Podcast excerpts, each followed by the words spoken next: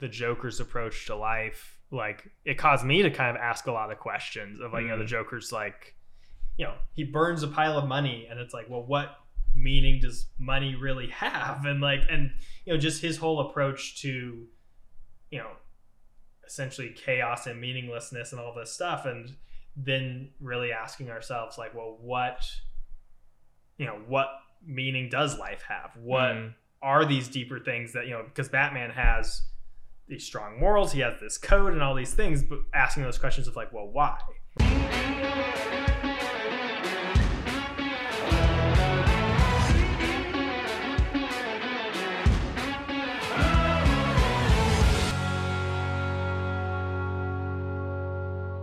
Dark knight's just one of my favorite movies. Um i think last time we talked about fellowship of the ring kind of how like it was um really just kind of like shaped us as writers, filmmakers. I feel like Dark Knight's another one of those movies that uh, I remember going to see it midnight showing and like just leaving the theater afterwards and like having like no words. It's just like this massive thing, and it's you know it's I think just even kind of that twist reveal at the end. If you haven't seen it by now, you've had twelve years, but just that reveal at the end of you know essentially Batman taking on the blame for everything Harvey Dent's done, and you know that Gordon standing there with his son, and his son's like, "But he didn't do anything wrong. Like that. That's not right." And just leaving the theater with that feeling of like, no, like Batman can't do that, and like feeling like so conflicted and emotionally invested, and realizing like how much you know a superhero movie,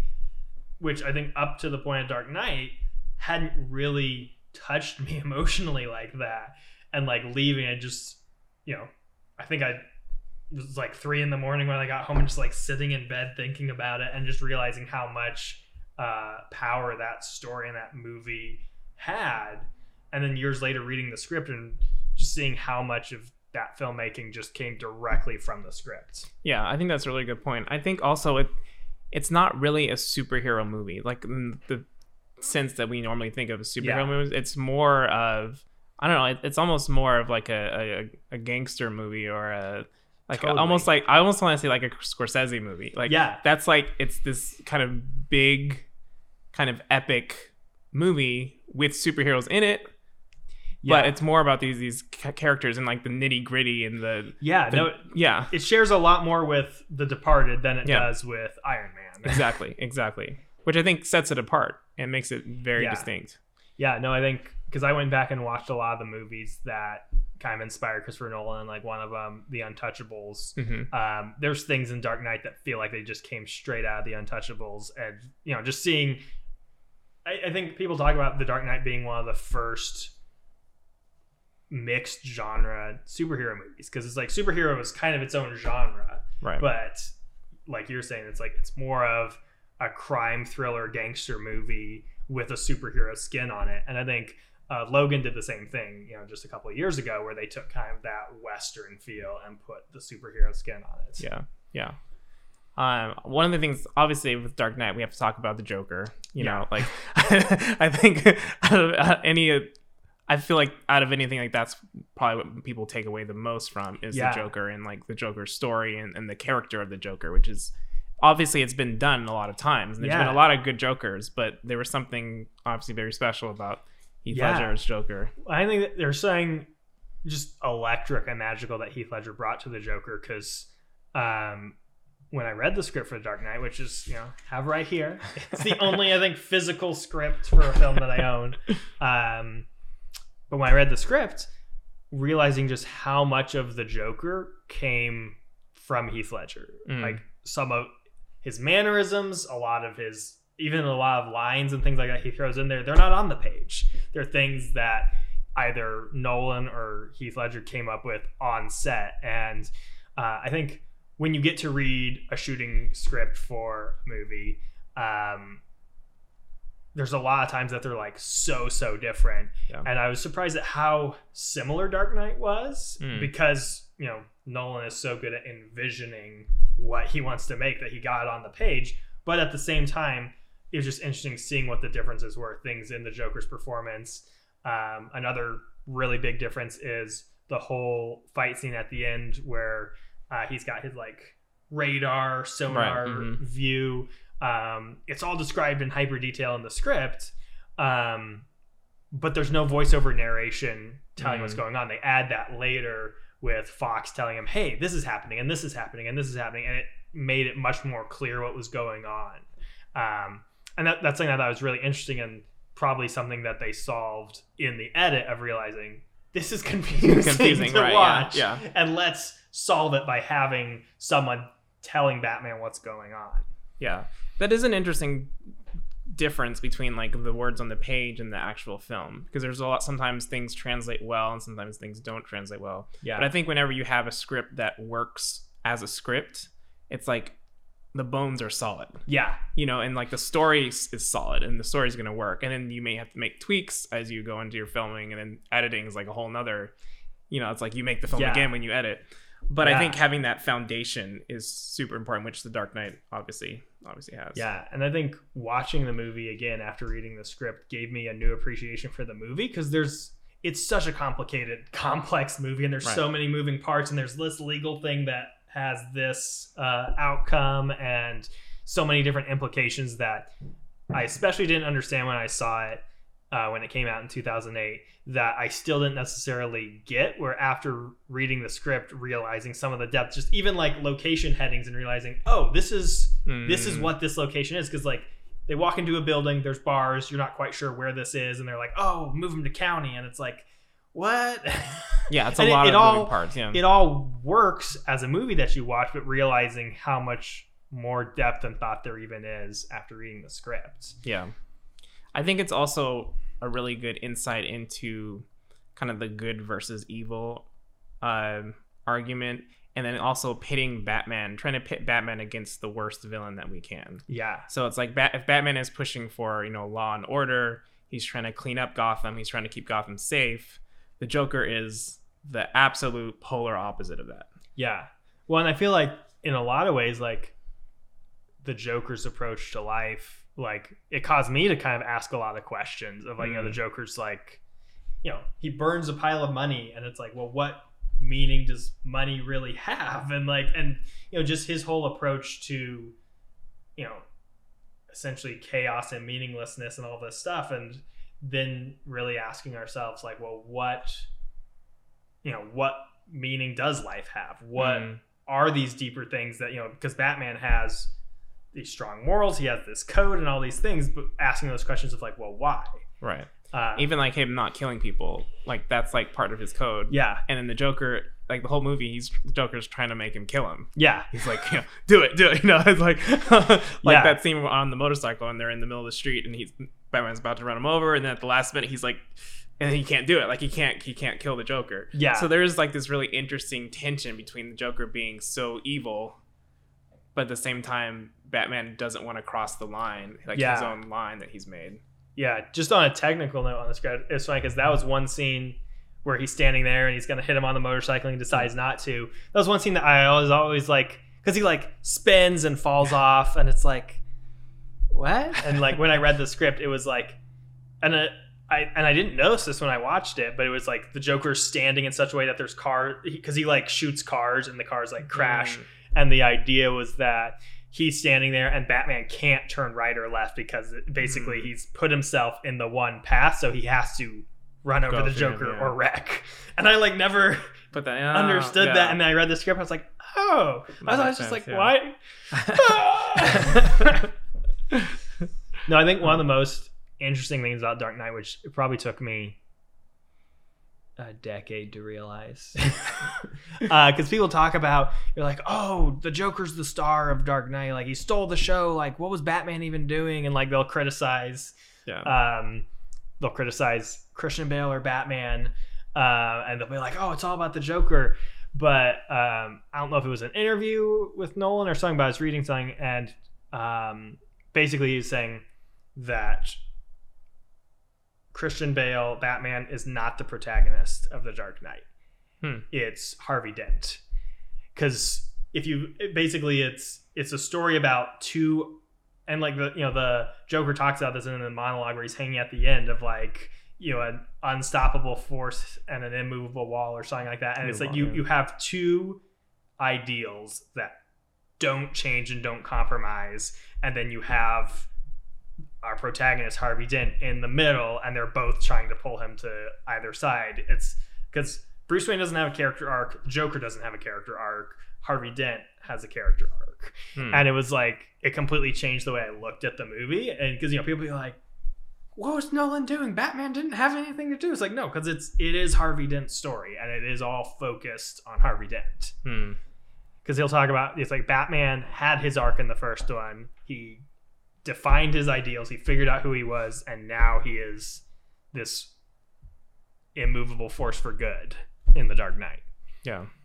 No, that's really interesting. I think also with Harvey Dent too is like there's that whole even like him being Two Face. Like the whole thing is like where do you you know, it's like we, we all have a different side that we can go to. He can you can go to the light side, you can go to the dark side. Yeah, Um you can it goes comes back to like the decisions and the choices that did they make. yeah, And I feel like one of the cool things in the movie is that the situations always push the characters into making the hard choice. It's Yeah. like, do the do you save? Yeah, it's like, do you do you save this person or do you save this person? And it's like, yeah, where's the good answer? It's like, so it, I feel like in the in the film, it's always pushing. You know, the Joker's always trying to push Harvey Dent and Batman as well to like make these horrible choices, and it's like choose, choose, choose. yeah, yeah. No, it, it's true. It's it has a very dualistic nature of yeah. It's Harvey or Rachel. It's Yeah. this boat or that boat. Right. It's yeah. It, um, I don't know where I was going with that. that was good. but yeah, I, I I like the story also just the um so obviously the characters and Batman to me Batman also is uh him because like his sacrifice. So like in order Yeah. to become you know kind of what Gotham needs he's willing to sacrifice his life basically. Yeah, uh, and you know it's kind of regardless of what the consequences are it's like for him it's like he's doing it for gotham. And he really wants to save gotham. And even these people that there's points where it's like these people are not even some of them aren't good people and you're just wondering like are these people even worth saving? Yeah, uh, but for him they are. And there, there's there's a point where it's like there's nobody there's people that are like need to be saved. And it's like somebody has to step up somebody has to take the mantle somebody has to do the things that no one else wants to do. Yeah. and that's where batman steps in. Yeah, no, I think I, I love just the scene with the two boats because you have, you know, a boat full of criminals right who probably most of whom are pretty bad, and then a boat full of civilians. And, you know, like, I remember sitting in the theater because you have, you know, do you blow up? Which boat do you blow blow up? do you choose And yeah. like, I remember saying to the theater, like, you gotta blow up the criminals. Like, there's no other option. And you know, it's like because that's like a hard choice. But um, you know, kind of that whole Joker versus Batman clash. It's all about like, are humans worth saving and fighting for, or when it comes down to it, are they all just bad to the core? And you know, when you Hmm. have um, that one convict who with you know all the tattoos and the scars, who like takes it, it's like no, he's got. right But then he just like throws out the window. You have even you know it's like this convict knows it's like yes we could save our lives, but it isn't worth it with other people's lives on the um, at stake, and just kind of showing that inherent value of human life and that inherent Mm. value of humans and you know kind of that goodness in them that's like no when the chips are down we have to pull together. Even if it means we'll all die anyway. Um and and yeah just kind of like i think that kind of honor at the heart of even these criminals of like Mm. no it's better that we all die together than we take someone Someone else's life yeah yeah kind of the the value of the human life yeah yeah I think that's kind of it's like that's what that conflict is between Batman and the Joker is like is life and humanity and everything meaningless or Hmm. is there value to it? And and what's really interesting about the movie is that it kind of like doesn't completely answer it yeah, it kind of plays both sides Yeah. because on the one side in essence Gotham City chooses the value of human life and you know to fight for good, but Harvey doesn't.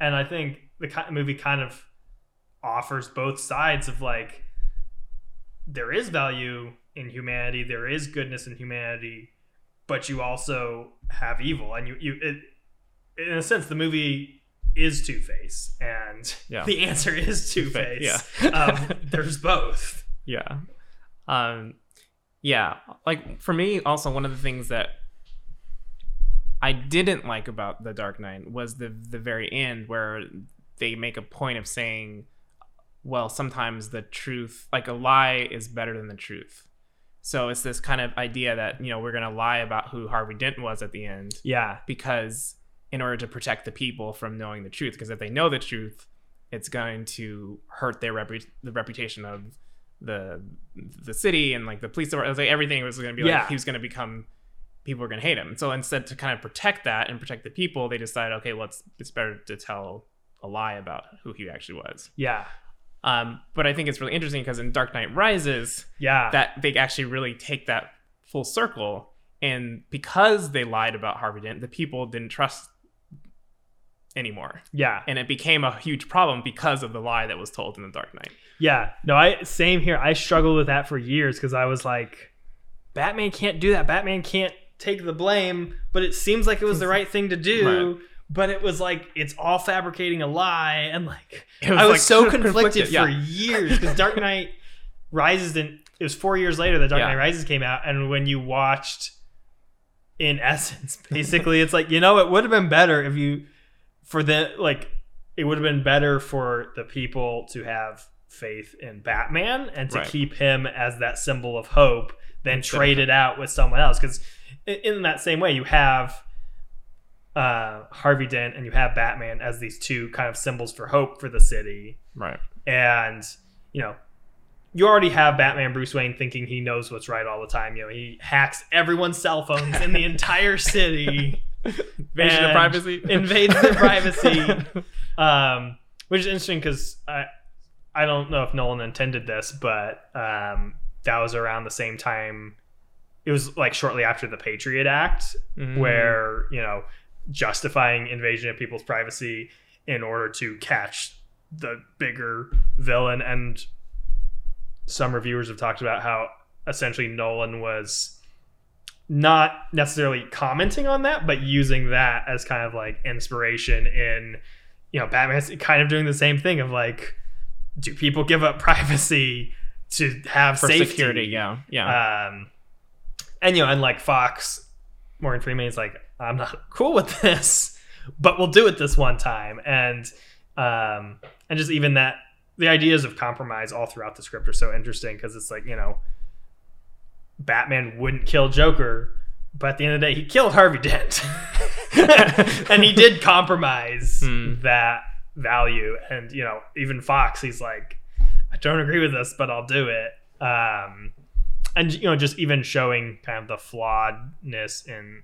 everyone, yeah even the symbol, symbol of hope, yeah exactly is flawed. And and and yeah, Dark Knight Rises kind of show even his decision at the end turns out fabricate a lie is not the right thing to do, and that at the very end, the thing that brings Gotham together is knowing that Batman is their symbol of hope. yeah which is brilliant storytelling Yeah. and I don't know honestly i don't know if that was thought out beforehand Yeah, um, or if it was the kind of thing where it it came out and then they you know maybe no one realized it uh, Yeah. I, I really don't know but i think having that arc makes it stronger because the dark it's it it ends so dark in the dark knight you know there is this kind of grittiness and this kind of this like i don't know there's like uh it was really interesting because it's it's really like hopeless at the end but at the same time like the very last shot of like batman on his motorcycle driving out like that's and the music builds Yeah. and it's like this is the dark knight it's like oh and you're just like oh my god oh my god it's so good. it's so good I'm I'm so curious because like you were saying of like what were they planning on doing with that lie and deception and saying you know sometimes people need to be lied to and like you know what were they planning to do with that because you know when they wrote it when they filmed it Heath Ledger was still alive right and I've like read some different things on what their plan was to do following up the Dark Knight which then they diverted from Right. with Heath Ledger's passing because they didn't want to recast and stuff. But um, what I had read is basically uh, the third movie sequel to Dark Knight was going to be about Joker's trial, Mm. and like it was basically going so kind of like Dark Knight was a gangster movie in a superhero skin. Um, I think whatever the third one was going to be was going to be more of a courtroom drama in a Mm. superhero skin with because it's like how much proof is there that Joker did any this? It's true, yeah. yeah. And like, and what are they putting him on trial for? And then like, and then you introduce Arkham Asylum. You know, you can have that back in, Right. and a lot of it is like Batman trying to provide the police with the evidence to put Joker away. Mhm. But you know, it would have been so interesting, and I'm I'm sure that that kind of deception and lie would have played into role, yeah. what ever happened in that unknown courtroom drama movie that I would love to Love see. Nolan, if you're listening, we want to see the. Can we see the script Yeah. at least? Uh, yeah. No, the there's something about the script. What was it? Oh well. Maybe it'll come to me. No. uh, so, do you have a favorite scene in Dark Knight? Is there like a scene that stands out to you the most? Hmm. I think one of the scenes that just when I think of Dark Knight, I think of that scene where Harvey Dent's in the police uh, armored vehicle getting transported to county, wherever that is.